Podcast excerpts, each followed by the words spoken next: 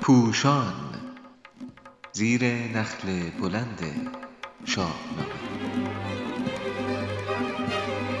مقاله های شاهنامه پژوهی شماره هشت. نگاهی به رد پا و جایگاه امید و امیدواری در شاهنامه فردوسی، چاپ شده در سالنامه اعتماد، بیست و پنج اسفند نود و هشت. نویسنده علیرضا قراباقی، گوینده سوگند علی خواستی.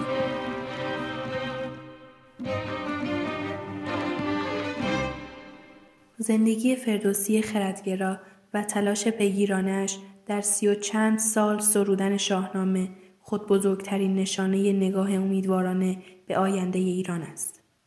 او به جنبشی تعلق دارد که می‌خواهند از یک سو روح استقلال طلبی و رهایی از حکومت بنی عباس را در کالبد جامعه بدمند و از سوی دیگر با نگاهی انتقادی به گذشته دریابند کدام گام‌ها به نادرست برداشته شده که ایران دچار بحران شده است.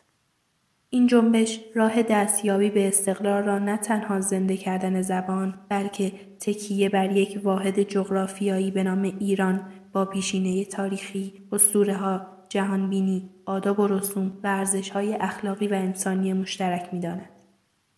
فردوسی شاهد فشار روزافزون بر جمع یارانش و حتی سربه‌نیز شدن بعضی از آنهاست. او پشتیبان‌های آغازین خود در حکومت را یک به یک از دست می‌دهد و نوبت به محمود می‌رسد که چتر حکومت عباسی را بر سر دارد و سلسله های ایرانی چون سامانیان، صفاریان، آل بویه و آل زیار را نابود می کند. ولی فردوسی امید خود را از دست نمی دهد. حکیم خردمند نسخه نخست شاهنامه را در مدت پانزده سال به پایان می رساند. ولی چرا بیش از پانزده سال دیگر برای ویرایش شاهنامه وقت می گذارد؟ گویی فردوسی در این سالها در کنار بازنگری شاهنامه امیدوار است مردی از خیش برون آید و کاری بکند. ولی سرانجام در هفتاد و یک سالگی، هنگامی که دیگر بوی سفر جاودانه را می شنود، به ناگزیر شاهنامه را به سلطان محمود پیشکش می کند تا اثرش باقی بماند. شاید این کار فردوسی را بتوان به پرتاب آخرین تیر رستم از چاه شقاد مانند کرد. با این تفاوت که دانای توس نه تنها امیدوار بلکه مطمئن بود که کار بزرگش در میان همه ایرانیان در گستره پهناور ایران زمین باقی خواهد ماند و به رشد فرهنگی ملت ایران و برقراری پیوند استوار میان آنان خواهد انجامید.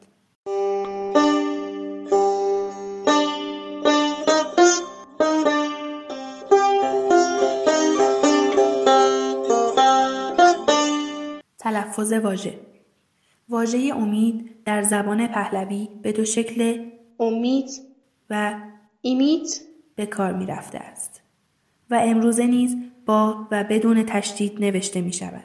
برای نمونه حافظ شیرین سخن برای مضمون واحدی درباره صبح امید هر دو شکل را بر پایه وزن شعر به کار برده است. تو بودی آن دم صبح امید که سر مهر برآمدی و سر آمد شبان ظلمانی. صبح امید که بود معتکف پرده غیب، گو برون آی که کار شب تار آخر شد. در شاهنامه نیز این واژه با هر دو هجای کوتاه یا بلند آمده است، گرچه به جای تشدید از شکل امید استفاده شده است. چون این دارم امید از کردگار که پیروز باشی تو در کارزار. گاه نیز خواندن واژه با تشدید زیباتر به نظر می رسد. در داستان فرود که خسرو به طوس می گوید مبادا سپاهیان را از راه کلات به توران ببری. پدرم سیاوش از همسر دیگرش جریره فرزندی به نام فرود دارد که در آن اطراف زندگی می کند و نگرانم که نیروهای ایران با آن جوان صلحجو درگیر شوند. آنگاه چنین دعایی می کند: روان سیاوش چو خورشید باد، بدان گیتیش جای امید باد. در شاهنامه کاربرد واژه امید با هجای کوتاه نیز کم نیست. زمانی که سام برای بازگرداندن زال به پای کوه می رود، از رها کردن کودک شیرخوار در بیابان پشیمان است و به درگاه خدا دعا می کند که از سر گناه او بگذرد. امیدم به بخشایش توست و بس، به چیزی دیگر نیستم دسترس.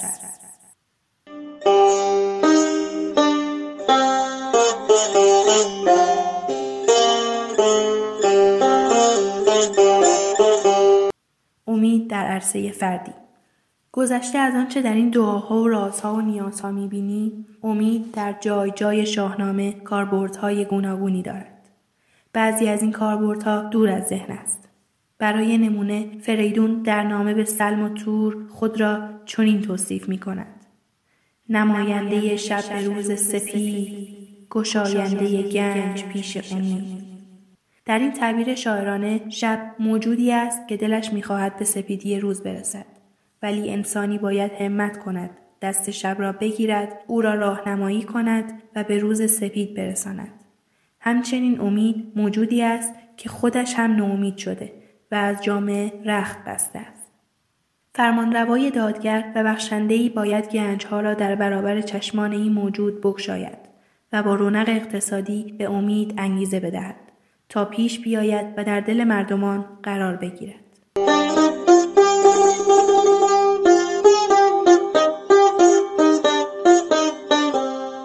یکی از مفهوم‌هایی که در شاهنامه با واژه امید بیان شده، همان چشمداشتی است که حافظ درباره آن چنین سروده است: ما ز یاران چشم یاری داشتیم، خود غلط بود آنچه می‌پنداشتیم. این گونه امید بستن به دیگران اگر بر شناخت درستی استوار نباشد، می‌تواند به فریب خوردن بیانجامد. زمانی که سیاوش ناخواسته در دام گرسیوز می‌افتد و با افراسیاب رو در رو می‌شود، پیران ویسه برخلاف اطمینان‌هایی که پیشتر داده بود به کمک سیاوش نمی‌آید. فردوسی این چشم داشته نابجا را از زبان سیاوش چنین می‌نویسد: به پیران نزیزونه بودم امید، همه پند او باد و من شاخ بید.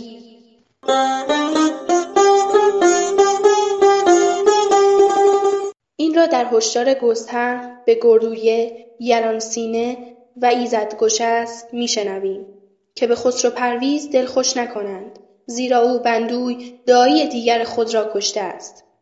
تو گفتی نه از خواهرش زاده بود، نه از بهر او تن به خون داده بود. نخستین ز تن دست و پایش برید، بران سان که از گوهر بد سزید. شما را بدو چیست اکنون امید، که او کمتر از تیر مه بار بید. ابا همگنانتان بتر زان کند، به شهر اندرون گوشت ارزان کنند. خسرو پرویز آزمایش خود را پس داده و خواهرزاده‌ای چون بندوی با آن همه جانفشانی را به شکلی غیر انسانی کشته است. شما به چنین شهر یاری چه امیدی دارید که او حتی از برگ و بار درخت بید در تیر ماه، در اینجا به معنی پاییز، هم کمتر است. با شما بدتر از بندوی رفتار خواهد کرد و آنقدر دست و پا خواهد برید که گوش در شهر ارزان شود.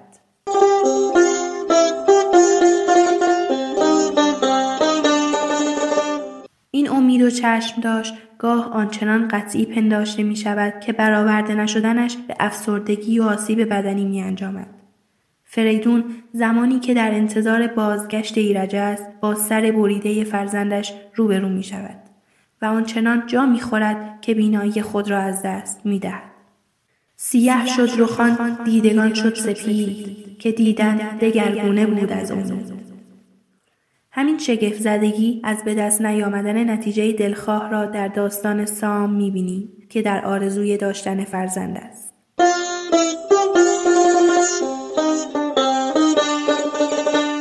نبودی هیچ فرزند مر سام را، دلش بود جوینده کام را.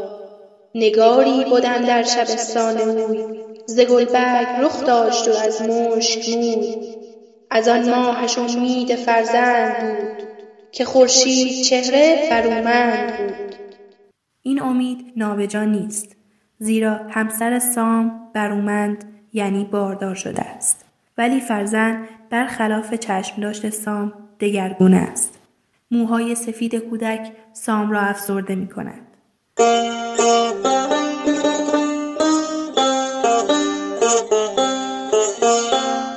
امید گاهی به معنای خواستن مقام و دارایی یا داشتن دلبستگی‌های فردی است.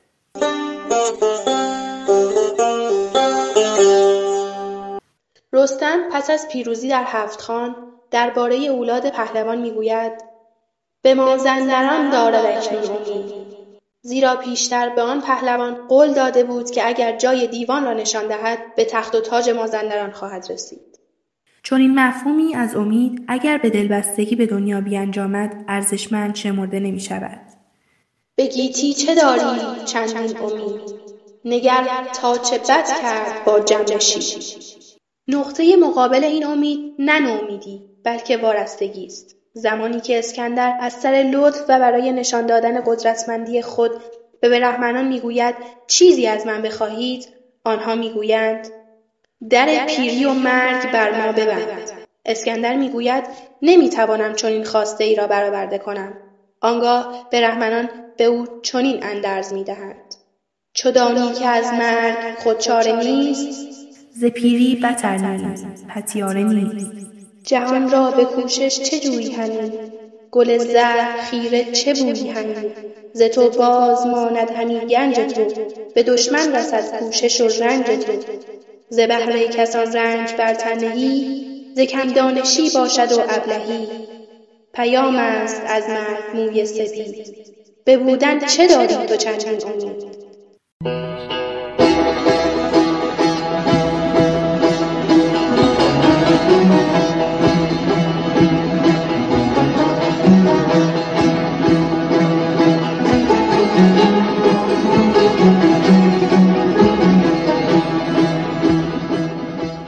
شاپور پسر اردشیر نیز در بستر مرگ به فرزندش هرمز پند و اندرز می‌دهد که به دنیا امید نبند و به تاج و تخت مغرور نشو. نگر تا به شاهی نداری امید، بخوان روز و شب دفتر جمشید. به جز داد و خوبی مکن در جهان، پناه که هم باش و فر مهان. به دینار کم یاز و بخشنده باش، همان داد ده باش و فرخنده باش. مزن بر کم آواز بانگ بلند، چو خواهی که بختت بود یار من. شاپور از پسرش می‌خواهد امیدی به ابدی بودن قدرت نداشته باشد، در دوران زمامداری دادگری پیشه کند، پناه فرودستان باشد و بر سر آنان که صدایی در جامعه ندارند فریاد نکشد.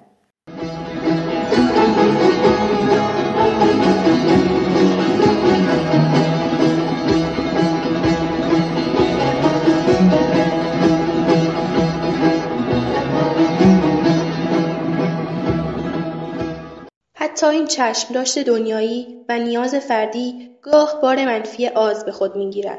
سلم و تور به پدرشان میگویند: جوان را بود روز پیری امید، نگرگرد سیاه موی گشت سفید. آنها به فریدون میگویند موهای سفید شده تو دیگر سیاه نخواهد شد، پس تخت را خالی کن و به ما واگذار.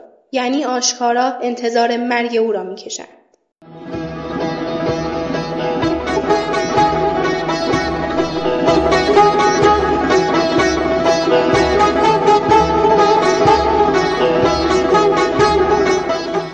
این بار منفی امید را به ویژه از زبان بهافرید و همای دختران گشتاز میشنویم. آنها در مرگ برادر خود اسفندیار موی از سر میکنند و نالان و گریان به پدر میگویند: نه سیمرغ کشتش نه رستم نزار، تو کشتی مرو را چو کشتی منان. تو را شرم بادا ز ریش سپید، که فرزند کشتی ز بهر امید. این دختران می‌دانند که پدرشان از بحر امید برای آنکه تخت شاهی را نگه دارد و به اسفندیار ندهد هر بار فرزند را به مأموریتی تازه فرستاده و به او تنها وعده جانشینی داده است. سرانجام نیز جاماس پیشگویی می‌کند که مرگ اسفندیار به دست رستم خواهد بود و گشتاس نیز فرزند خود را برای به بند کشیدن رستم و آوردن او به این مأموریت مرگبار می‌فرستد تا بتواند خود بدون جانشین بر تخت بماند.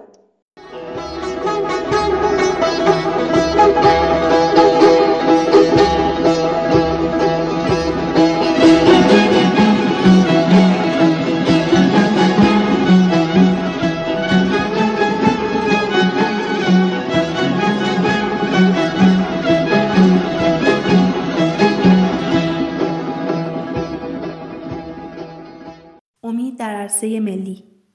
امید در چارچوب فردی می تواند به نومیدی، دلبستگی، غرور، آز و طمع بیانجامد و گاه ناپسند به شما رود. ولی در عرصه ملی فراهم کردن شرایط بهتر زندگی برای انسانها به ویژه ایرانیان هرگز ناپسند شمرده نمی شود، بلکه وظیفه‌ای است که همگان به آن فراخوانده می شود.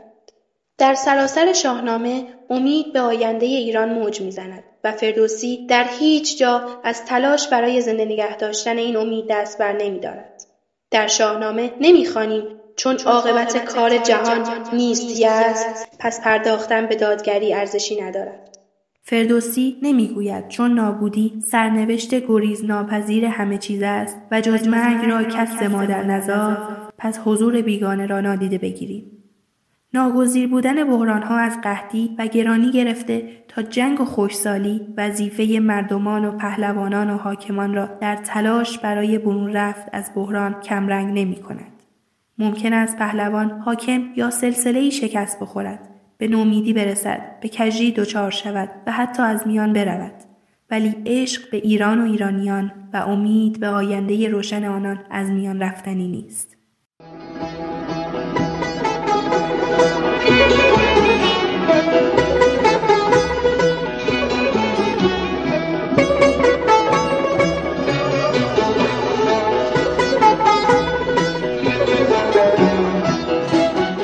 در همان آغاز شاهنامه، زمانی که کیومرث یک سال به سوگ فرزند خود سیامک می نشیند، سروش خجسته از داور کردگار پیام می آورد که سوگواری بس است.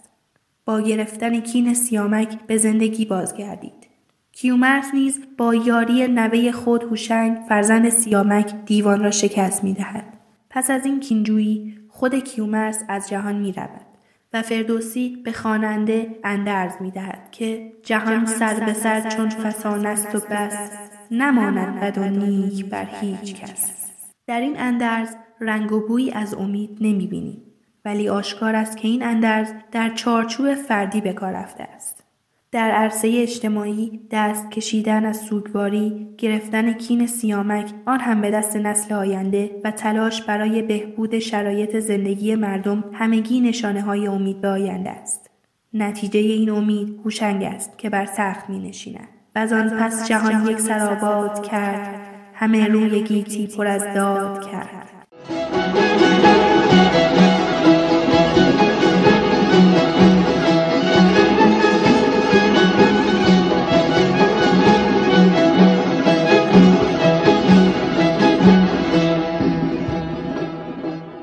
همین رویداد به شکلی دیگر دو بار در بخش اساطیری و پهلوانی شاهنامه تکرار می شود. فریدون در سوگ فرزندش ایرج می نشیند و آنقدر اشک می ریزد تا بینایی چشمانش را از دست می دهد. مردم کشور نیز از مرد و زن چنان غمگین و عزادار هستند که گویی مرگ و زندگی برایشان تفاوتی ندارد. بر این گونه بگریز چندان بزار، همین تا گیا رستش اندر کنار. زمین بستر و خاک بالین او، شده تیره روشن جهان بین او. سراسر همه کشورش مرد و زن، به هر جای کرده یکی انجمن. چه مایه چنین روز بگذاشتن، همین زندگی مرگ پنداشتن. ولی باز هم نسل آینده، منوچه نوه ایرج، به کین‌خواهی برمیخیزد. باز هم درگذشت فریدون و اندرز فردوسی را در چارچوب فردی میخوانیم. جهانا سراسر فسوسی و باد، به تو نیست مرد خردمند شاد. ولی در عرصه اجتماعی مردم دردها را پشت سر می‌گذارند و منوچه روح امید را در جامعه می‌دمد. او اعلام می‌کند هر کس به تویی دستان چهره رنج را بنماید، مردم زیر دست خود را خار بدارد، همه چیز را برای خود بخواهد و به چپاول انسان‌های رنجور دست زند، با من طرف است. زیرا ما می‌خواهیم همان شیوه درست پیشین را دنبال کنیم و به راه فریدون فرخ رویم. نماینده رنج درویش را، زبون داشتن مردم خیش را، برافراختن سر به بیشی و گنج. به رنجور مردم نماینده رنج، همه سر به سر نزد من کافرند، از آخر من بدکنش بدترند. سومین نمونه از این الگو کشته شدن سیاوش به دست افراسیاب است. در آنجا نیز ایرانیان به شکست افراسیاب امیدوارند و پس از سالها مبارزه سرانجام کیکاووس پدر بزرگ به یاری نوه خود کیخسرو این امید را برآورده می کند. فردوسی بزرگ این زنده نگه داشتن امید را چنین بیان می کند: جهان را چنین است سازنده ها، ز یک دست بستد به دیگر بداد، به دردیم از این رفتن اندر بری، زمانی فراز و زمانی نشین، اگر دل توان داشتن شادمان، نمانی همین رنجتی در من. همین امید است که سرانجام به دوره دراز مدت تجاوزگری های افراسیاب پایان می بخشد. به ویژه در بخش پهلوانی شاهنامه سالهایی به تصویر کشیده می شود که از تلخترین و سیاهترین دورانهای ایران زمین است. یک سلسله رویدادهای پی در پی تابلویی بسیار ناگوار و دردناک را در برابر چشم خواننده می‌گذارد. مرگ منوچهر، ستمگری فرزندش، شورش مردمان، افتادن بزرگان ایران در بند تورانیان، کشته شدن شاه نوذر، درگذشت سام، خشکسالی و قحطی، بازماندن زال از تاب و توان، سقوط سلسله پیشدادیان و اشغال ایران توسط افراسیاب، همه در مدتی کمتر از چهل سال روی می‌دهد. ولی در همین زمان با سربرآوردن رستم امید در ایرانیان زنده می‌شود. با همدلی مردم، جنگاوری پهلوانان، آوردن کیقباد از البرزکو و با دلاوری رستم دوباره مرز و بوم ایران زمین از وجود بیگانگان پاک می‌شود. افراسیاب می‌گریزد، تورانیان با سلسله تازه برپا شده کیانیان صلح می‌کنند و به آن سوی جیهون یا آمودریا عقب نشینی می‌کنند. آنچه در دوران اسطوره‌ای به ستمگری زهاک پایان می‌بخشد، همین امید است که شاید رمزگونه در بارور نشدن هزار ساله ارنواز و شهرناز در کاخ زهاک نشان داده شده است. سرانجام با قیام کاوه و فریدون، ایرانیان از زیر یوغ این حاکم بیگانه رها می شوند و یاد این رهایی را با چرم آهنگری کاوه که به درفش کاویان فرابالیده است همواره گرامی می دارند و از فروغ آن نیرو می گیرند. فردوسی بزرگ در این باره می سراید: از آن پس هر آن کس که بگرفتگاه، به شاهی به سر برنهادی کلاه، بران بیبه ها چرم آهنگران، برآویختی نو به نو گوهران، ز دیبای پرمایه و پرنیان، بران گونه گشت اختر کاویان، که اندر شب تیره چون شیر بود، جهان را از او دل پر امید بود.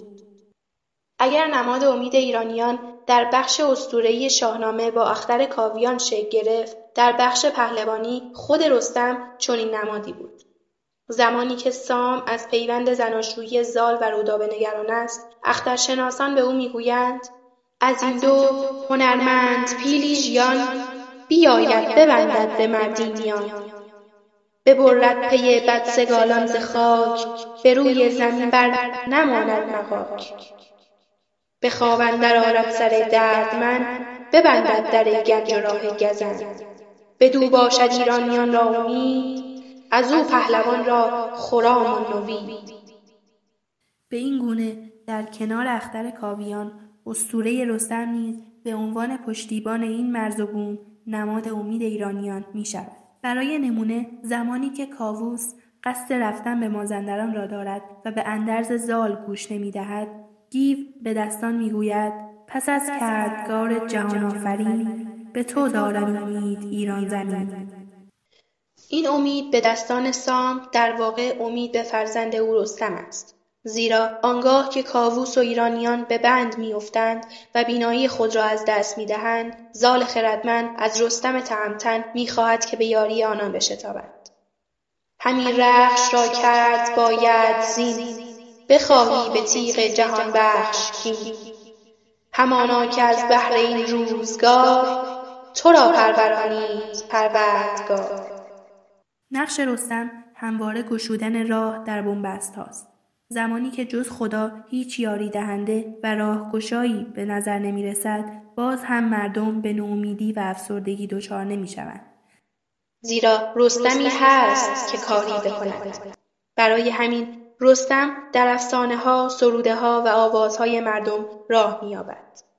در آهنگ روسم از آلبوم آواز اساطیر که استاد شهرام ناظری آن را از نوع شاهنامه کردی اجرا کرده است می‌شنویم.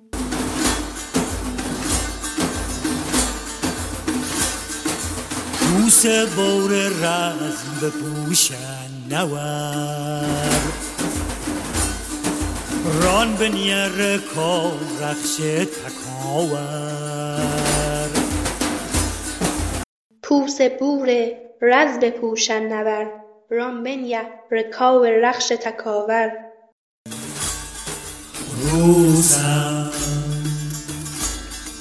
روسم ریزن نخواب و ریزن نخواب این وقت خوابم و ریزن نخواب این وقت خوابم. وقت داو داو افراسیاب روسم وقت داو داو افراسیاب.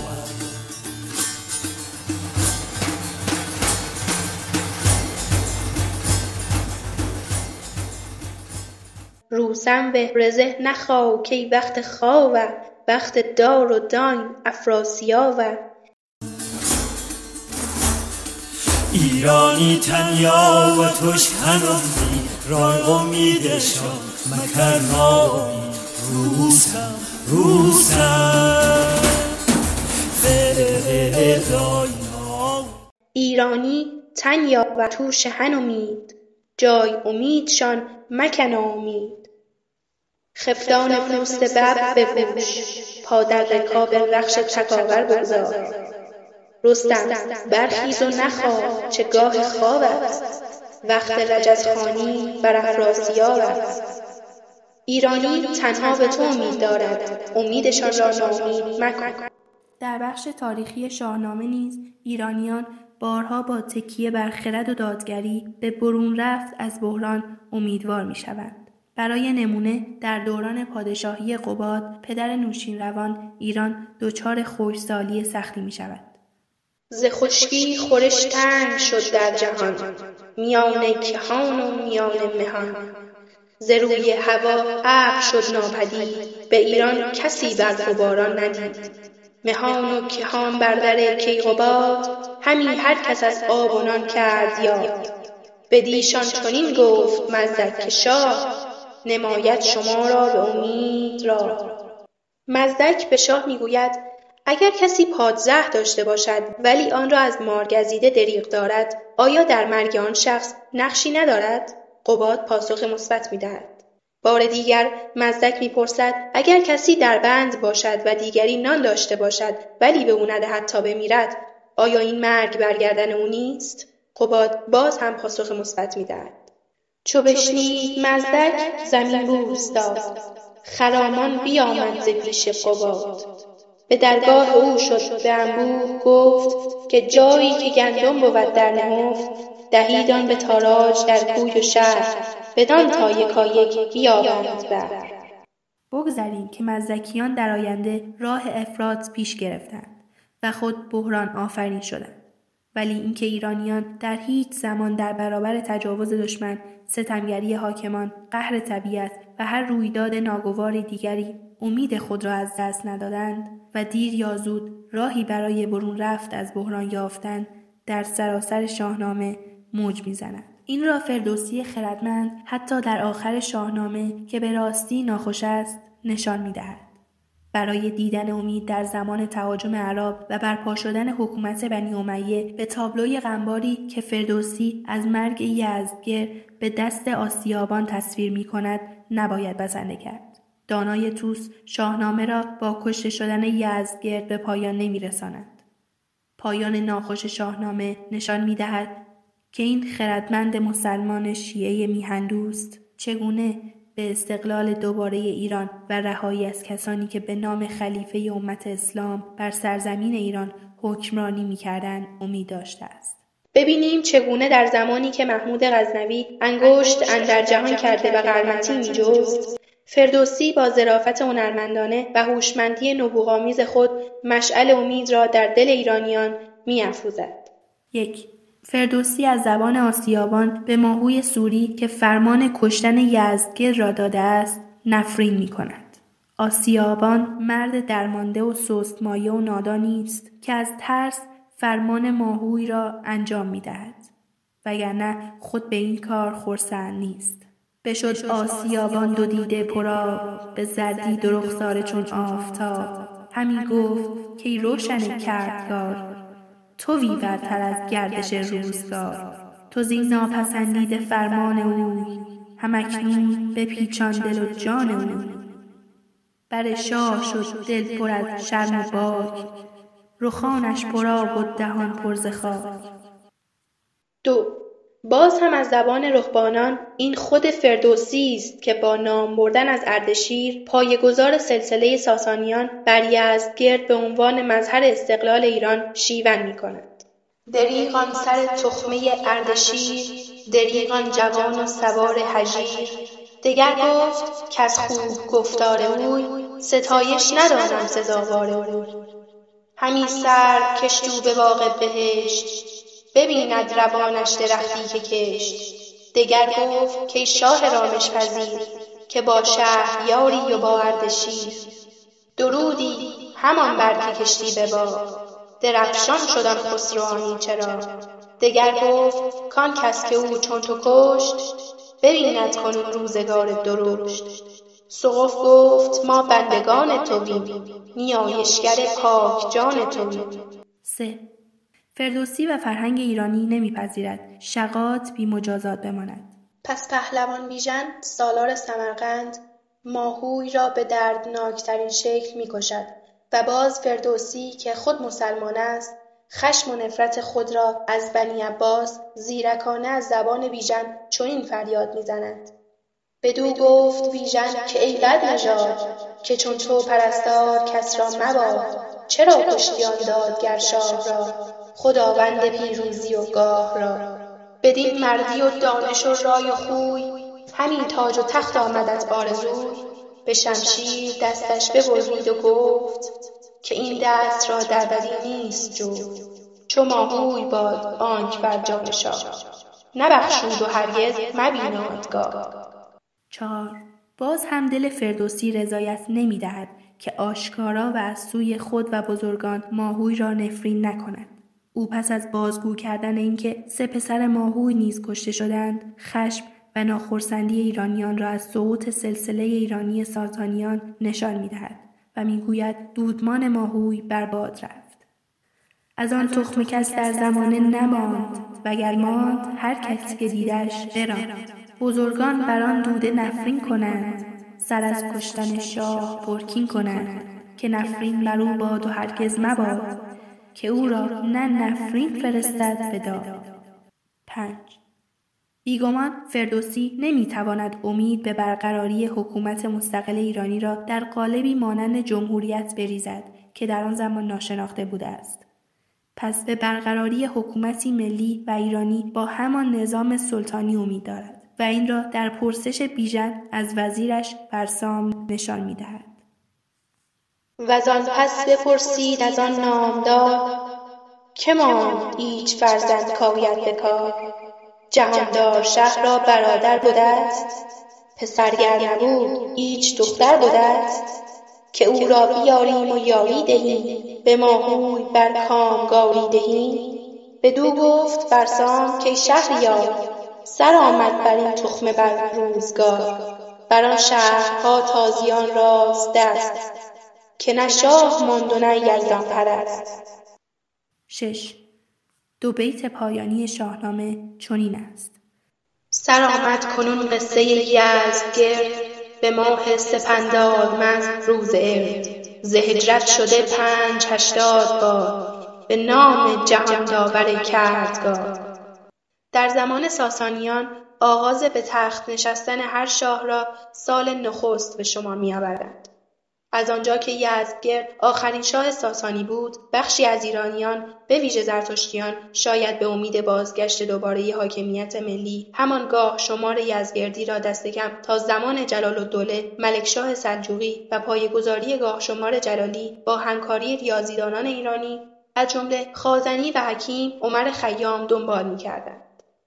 اینکه فردوسی خردمند سال پایان نوشتن شاهنامه را با تاریخ هجری نوشته است، نشان می‌دهد که امید او به استقلال ایران و برپایی حکومت ملی ایرانی امیدی خردگرایانه است و جنبه بازگشت به گذشته ندارد.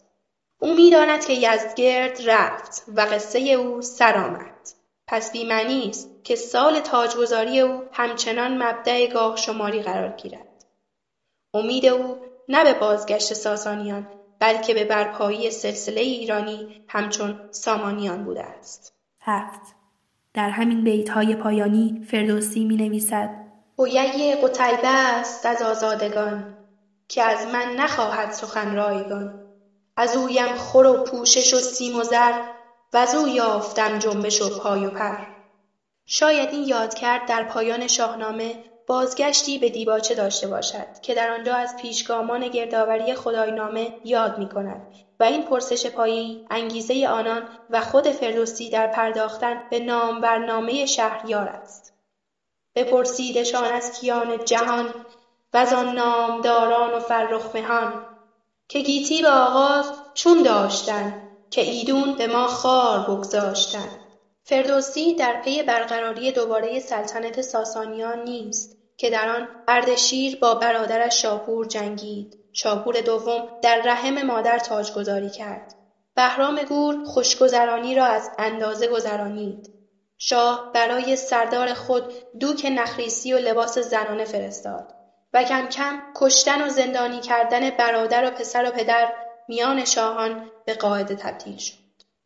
امید او به آینده مستقل ایران که انگیزه‌ای بزرگ برای سی و چند سال تلاش است، مشروط به شناختن و کنار گذاشتن این ضعف هاست. او با چنین امیدی همچون آرش همه زندگی خود را در تیری گذارد تا میدان دید و عرصه فرهنگ مردم ایران هرچه فراخ‌تر شد.